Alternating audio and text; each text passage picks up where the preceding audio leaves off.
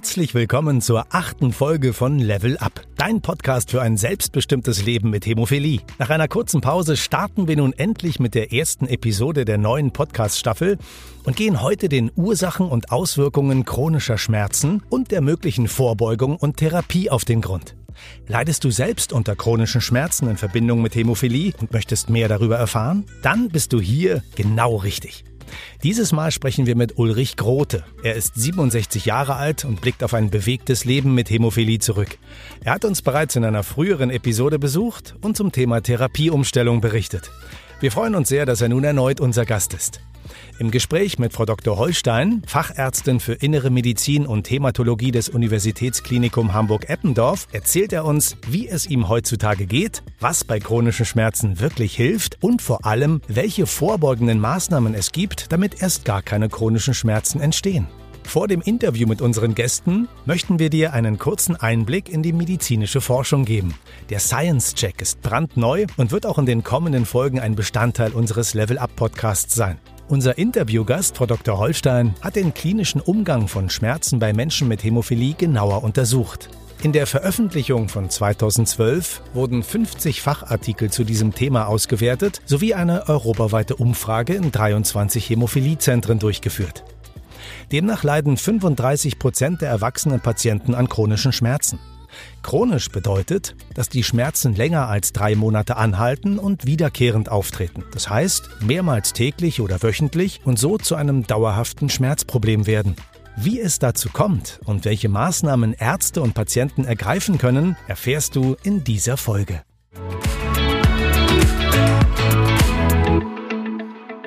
Frau Dr. Holstein, können Sie uns erstmal erklären, wieso man diesem Thema chronische Schmerzen in der Hämophilie mehr Aufmerksamkeit schenken sollte? Warum wir überhaupt sprechen über den Schmerz, ist, dass wir äh, möchten, dass ja ein Bewusstsein entsteht bei den behandelnden Ärzten und vor allem natürlich auch bei allen Patienten, dass man diese Schmerzen nicht ähm, akzeptieren muss als etwas Gottgegebenes, sondern vielleicht was dagegen tun kann und dementsprechend sich mit dem Thema beschäftigen und es auch adressieren sollte in der Sprechstunde. Und was man halt eben weiß aus so vielen Patientenumfragen und wir auch aus eigenen Daten wissen, ist, dass Schmerzen ein häufiges Problem ist. Ja, 80 bis 90 Prozent der erwachsenen Patienten berichten über Schmerzepisoden. Das ist ganz schön viel. Das heißt, fast jeder Patient ist in irgendeiner Weise von Schmerzen betroffen. Herr Grote, wie ist denn das bei Ihnen eigentlich mit Schmerzen? Haben Sie Schmerzen, chronische Schmerzen, akute Schmerzen? Vielleicht können Sie ein bisschen was aus Ihrer Erfahrung erzählen zum Thema Schmerzen bei Hämophilie. Ja, wenn ich mal ganz weit ausholen darf, ich habe natürlich äh, schon als Kind große Schmerzerfahrungen gehabt, resultierend auch aus mangelhafter Substitution ich bin 1955 äh, geboren, bin äh, in der Nähe von Paderborn aufgewachsen und da war äh, keine ausreichende medizinische Versorgung der Hämophilie gegeben. Das heißt, ich habe Wochen, äh, Monate lang mit äh, stark geschwollenen äh, Gelenken zu tun gehabt, also mit starken Einblutungen mh, mm, und daraus resultierenden heftigen, sehr starken Schmerzen, die natürlich immer wieder zurückgegangen sind. Das ist dann darin gemündet, dass ich äh, 2007 äh, zwei künstliche Kniegelenke bekommen habe und 2011 dann ein äh, künstliches Hüftgelenk und somit waren äh, diese Bereiche äh, oder sind auch noch diese Bereiche schmerzfrei. Heutzutage, gerade in Abschirmung, unter Abschirmung mit Faktor 8, ist es sehr, sehr wichtig, sehr essentiell, sich vernünftig zu bewegen, sich normal zu bewegen, auch Sport zu machen, eventuell, wenn das Kind mal in den Brunnen gefallen ist und es zu einer Blutung gekommen ist, ähm, dass man relativ schnell auch wieder sinnvollerweise sich bewegt. Denn es gilt immer der Grundsatz, ein trainierter Körper, ein trainiertes Gewebe, eine trainierte Muskulatur ist wesentlich weniger anfällig für äh, Blutungsereignisse, für weitere Blutungsereignisse.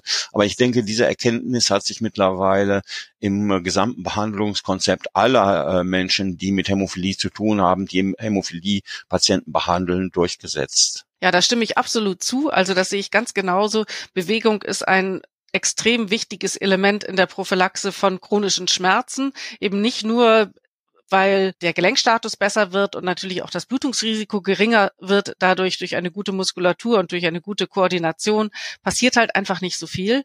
Aber ähm, es ist halt auch eine wissenschaftlich ähm, bestätigte Strategie, um chronischen Schmerzen vorzubeugen. Denn das, was am allerschlimmsten ist, äh, und das weiß man, ist kontraproduktiv, ist, wenn man ähm, ein vermeidendes Verhalten an den Tag legt, also Bewegung vermeidet aus Angst vor Schmerzen. Und das wird dann so ein Teufelskreis, der nur eine Abwärtsspirale bedeutet letztendlich. Ja, das trifft auch äh, gerade für uns ältere Patienten zu mit äh, diversen Vorschädigungen.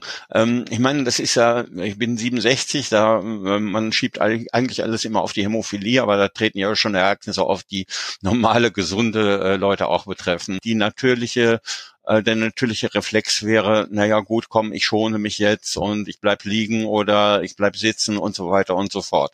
Das ist im Grunde genommen kontraproduktiv. Ja, und es ist ja auch so, dass jede Blutung und jeder Schmerz in einem Gelenk halt die ganze Bewegungskette stört und das hat ja dann noch Folgen für die angrenzenden Gelenke. Das heißt, wenn man das nicht auch durch eine gute Bewegungstherapie durchbricht, hat man gleich mehrere Baustellen, die einem chronische Schmerzen bereiten können. Und letztendlich, und das ist, glaube ich, das, was einfach total wichtig ist, Schmerz Schmerztherapie kommt halt nicht erst ins Spiel, wenn die Schmerzen so stark sind, dass man es nicht mehr aushalten kann, sondern eigentlich ganz am Anfang, bevor man einen chronischen Schmerz hat. Dann muss man sich eigentlich damit beschäftigen, was tut man dagegen, damit es gar nicht erst chronisch wird.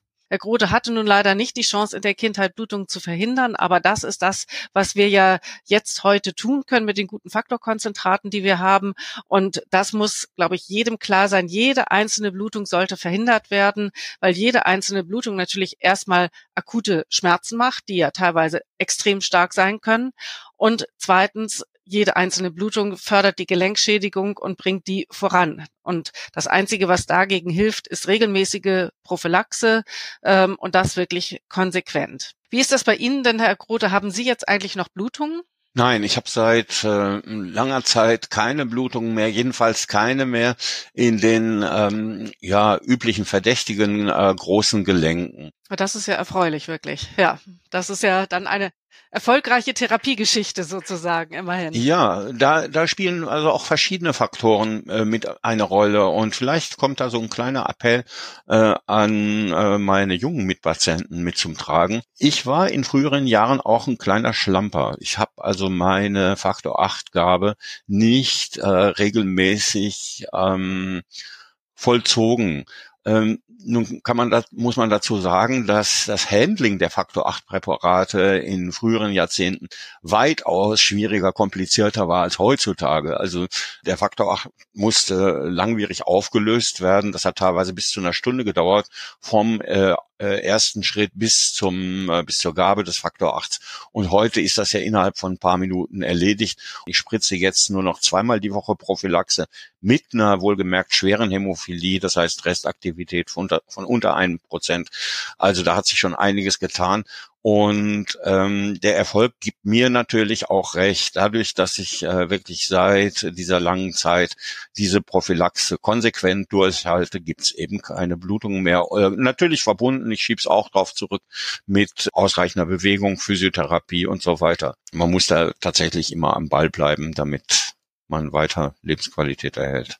Ja, ich glaube, das ist eine ganz wichtige Botschaft. Und ich glaube, auch die Botschaft an die jungen Leute fand ich jetzt auch wirklich sehr gut, die nochmal zeigt, dass die Konsequenz im Umsetzen der Prophylaxe halt einfach das A und O ist, nicht? Ja, man kann es ganz einfach sagen. Wenn ich früher in jungen Jahren eine vernünftige, sinnvolle Prophylaxe durchgezogen hätte, hätte ich mir einiges an Gelenkschäden und späteren Schmerzen und Operationen erspart. Man kann es einfach so schlicht sagen. Sie hatten ja schon gesagt, was Sie so alles machen an Physiotherapie und an Sport. Also machen Sie auch richtigen Sport? Irgendwas in der Richtung? Meine Physiotherapie passiert auf zwei Wegen. Zum einen ähm, manuelle Therapie, in dem man kann es quasi als Massage bezeichnen oder es sind Dehnungsübungen und so weiter. Und zum anderen ist das tatsächlich Sporttherapie, Therapie in der ähm, Muckibude, wie man heute äh, gerne sagt, also in ähm, an äh, Kraftgeräten, äh, alles adaptiert an die Hämophilie und an die bestehenden Gelenkschäden leitet ja sehr schon äh, dazu über, was man dann jetzt wirklich machen kann, wenn man chronische Schmerzen hat. Und ich denke, da haben Sie das gerade sehr eindrücklich geschildert, wie man eben mit dieser manuellen Therapie in Kombination mit so einem Krafttraining wirklich was erreichen kann. Und dazu gibt es ja inzwischen sogar ein paar Daten, äh, sogar sogenannte randomisierende Studien, wo also zwei Gruppen verglichen werden, die gezeigt haben, dass sowas wie manuelle Therapie, Faszientherapie, ähm, alles das, was man da, äh, was der Physiotherapeut mit seinen Händen machen kann, eben wirklich wirksam ist zur Schmerzreduktion und das Gute ist, unter einer Prophylaxe auch nicht zu Blutungen führt. Also ähm, etwas, was man auch wirklich guten Gewissens empfehlen kann das ist eben ein ganz entscheidendes Element von dem, was man so eine multimodale Schmerztherapie nennt.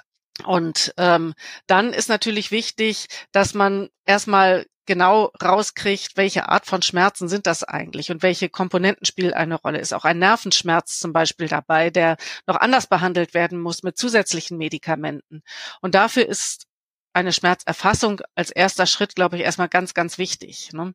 Weil ähm, natürlich kann man als Patient das so nicht schildern, weil man das ja gar nicht unterscheiden kann, was für Art von Schmerzen man hat. Das muss man rausarbeiten, zum Beispiel durch einen guten Schmerzfragebogen. Natürlich am besten einen, der speziell für die Hämophilie entwickelt worden ist das ist das, was natürlich auch ein Schmerztherapeut in seiner Schmerzanamnese macht. Ja, ich muss dazu sagen, ähm, ähm, ich beneide fast die Patienten heutzutage, die ähm, Hämophilie mit Patienten, äh, denen nicht nur eine wesentlich verbesserte Faktor 8 Therapie zur Verfügung steht, sondern auch ähm, mittlerweile und in meinem Behandlungszentrum passiert auch eine sinnvolle Schmerztherapie.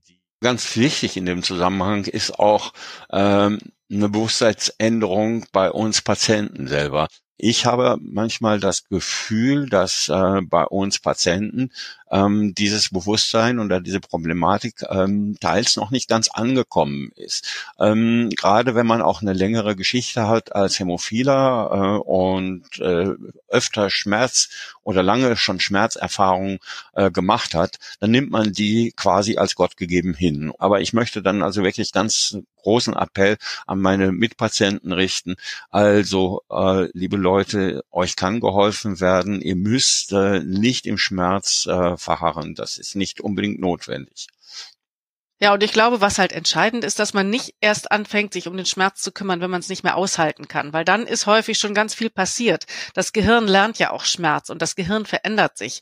Und ähm, es gibt, äh, man kann das ja sogar bildgebend messen, dass es Umbauprozesse im Gehirn gibt durch dauerhafte Reizung durch diesen Schmerzreiz. Das heißt also, damit das nicht passiert, muss man, glaube ich, das Schmerzproblem ausreichend frühzeitig angreifen bevor es so schlimm ist, dass ähm, nichts mehr geht. Also der psychische Aspekt äh, bei äh, Schmerztherapie ist nicht äh, zu unterschätzen.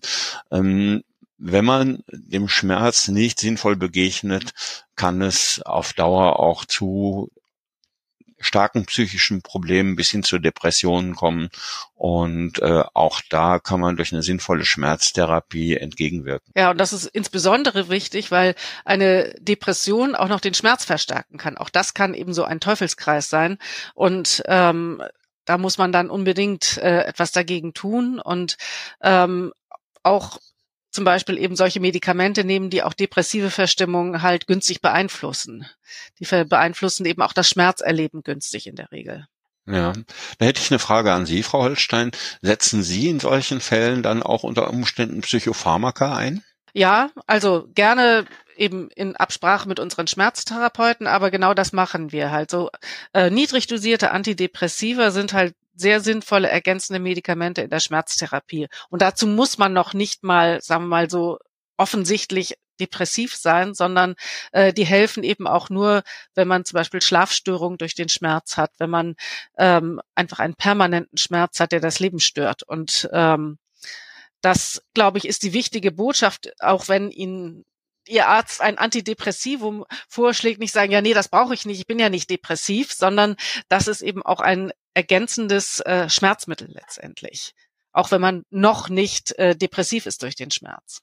Naja, auch da gibt es in meinen Augen auch immer wieder solche Berührungsängste, so wie Sie das auch gerade geschildert haben. Ähm, auch in der Hinsicht, ja, ich könnte ja eventuell abhängig davon werden. Das sind ja auch Vorbehalte, die Patienten öfter mal haben können. Ja, darüber muss man aber sprechen.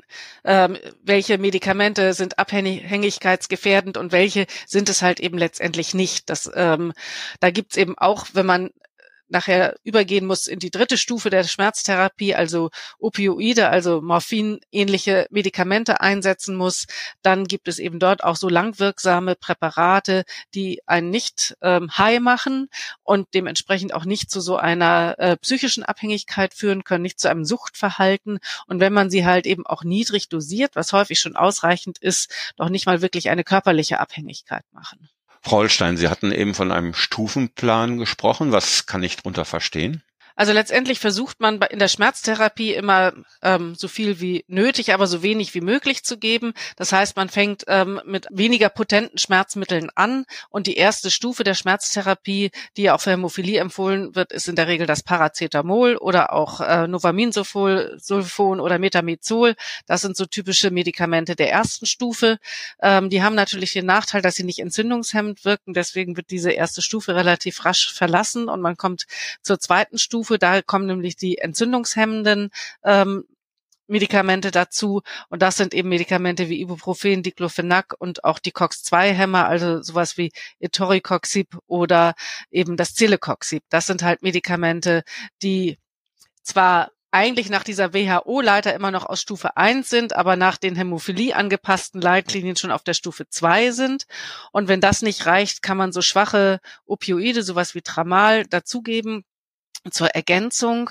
Und wenn das wiederum alles nicht reicht, dann kommt Stufe drei ins Spiel und das sind dann eben die starken äh, Opioide, also morphinähnliche Medikamente, die aber eben bevorzugt in sehr langwirksamen Form gegeben werden. Sie erwähnten eben die äh, entzündungshemmenden Mittel auf Stufe zwei wie Diclofenac und äh, Ibuprofen.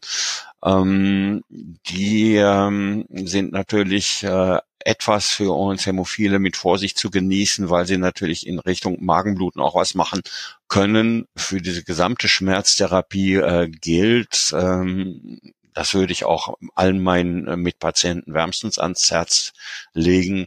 Ähm, nicht unbedingt Selbsttherapie, sondern immer Absprache mit dem behandelnden Arzt. Da würde ich absolut zustimmen und ich glaube auch, da haben Sie schon sehr gut eben und sehr eindrücklich die ähm, ja, schlimmsten Nebenwirkungen dieser nicht steroidalen Antirheumatika eben genannt. Das ist nämlich die Magenblutung und das hat jetzt noch nicht mal sehr damit zu tun, dass diese auch noch ein bisschen die Thrombozytenfunktion hemmen können, sondern dass die halt die den Magen, äh, die Magenschleimhaut kaputt machen können. Letztendlich bei jedem Menschen, auch beim Nicht-Hämophilen, aber beim Hämophilen kann so eine Blutung, eine kleine Blutung aus dem Magen natürlich gleich eine große Blutung werden und äh, also viel schneller zu einem großen Problem werden. Deswegen ist da eben besonders auf den Magenschutz zu achten. Wir haben über verschiedene Ansätze der Schmerzmedikation gesprochen, was im Moment auch in der öffentlichen Diskussion im Rahmen der Cannabisfreigabe auch äh, immer wieder interessant ist oder anklingt oder wo Patienten eventuell Interesse hätten. Äh, welche Ansätze gibt es äh, da, Cannabinoide, das heißt Cannabisprodukte in der Schmerztherapie einzusetzen? Also das ist auf jeden Fall ein sehr sinnvolles ergänzendes ähm, Konzept und sollte halt insbesondere bei den Patienten überprüft werden, wo ein Nervenschmerz zusätzlich eine Rolle spielt, wo Schlafstörungen durch die Schmerzen da sind, wo der Schmerz so dauerhaft ist, dass er das komplette Leben stört. Also da sind sicherlich eben diese Cannabinoide eine ganz sinnvolle Ergänzung und können eben auch andere Schmerzmittel deutlich einsparen, also die, die Nebenwirkungen machen, wie diese antientzündlich wirkenden wirkenden Medikamente. Das Ganze ist aber natürlich nicht ganz einfach in der Umsetzung, weil man kann das auch nicht mal eben verschreiben, dass die Krankenkasse es auch bezahlt. Wenn man es selber bezahlen muss, also auf Privatrezept bekommt, ist es sehr teuer und ähm, das ist äh, für die meisten Patienten so ja auch nicht machbar. Und der Antrag bei der Krankenkasse ist ein mühsames Geschäft. Da muss man eigentlich erstmal die ganze Schmerztherapieleiter durchlaufen haben, äh, beziehungsweise braucht einen guten Schmerztherapeuten, der einem diesen Antrag so formuliert, dass er dann auch genehmigt wird.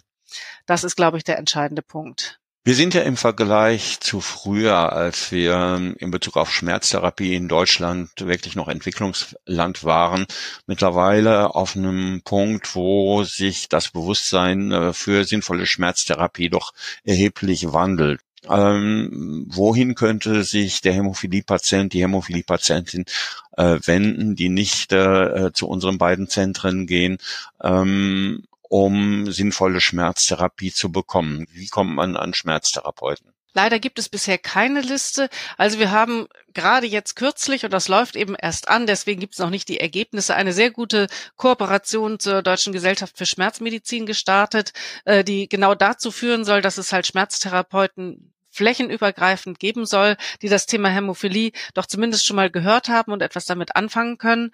Und ähm, die möglichst in einem regelmäßigen Austausch auch mit den Ärzten in der Region stehen sollten, damit eben ähm, erstens die Namen bekannt sind und zweitens ähm, eben auch das gegen, der gegenseitige Wissenstransfer stattfindet. Das, glaube ich, ist halt ganz wichtig. Der Schmerztherapeut muss natürlich so ein bisschen wissen, was das Problem bei der Hämophilie ist, aber letztendlich kann man auch zu jedem Schmerztherapeuten gehen und den darum bitten, vielleicht einmal mit dem Hämophiliezentrum Rücksprache zu halten, worum es hier eigentlich geht ähm, und dann ähm, auch Informationen auszutauschen. Auch das ist letztendlich möglich. Vielen herzlichen Dank an Frau Dr. Holstein und Ulrich Grote für dieses spannende Interview. Für euch, liebe Zuhörer, hier nochmal das Wichtigste zusammengefasst. Chronische Schmerzen sind nicht nur ein Problem, das die ältere Generation betrifft. Es ist wichtig, von Anfang an jede Blutung zu vermeiden und ausreichend Bewegung und Sport in deinen Alltag einzubauen. Natürlich unter Berücksichtigung deiner auf dich abgestimmten Prophylaxe. Auch Physiotherapie ist eine hervorragende Unterstützung, um beweglich zu bleiben. Solltest du trotz allem chronische Schmerzen aufgrund deiner Hämophilie entwickeln, bietet es sich an, einen geeigneten Schmerztherapeuten zu suchen. Denn heutzutage musst du dank moderner Therapien Schmerzen nicht mehr akzeptieren. Zum Schluss möchten wir wie immer eine Frage beantworten, die sicher viele von euch interessiert. Wie erkenne ich, ob ich eine Gelenkblutung habe und was tun, wenn ich mir nicht sicher bin?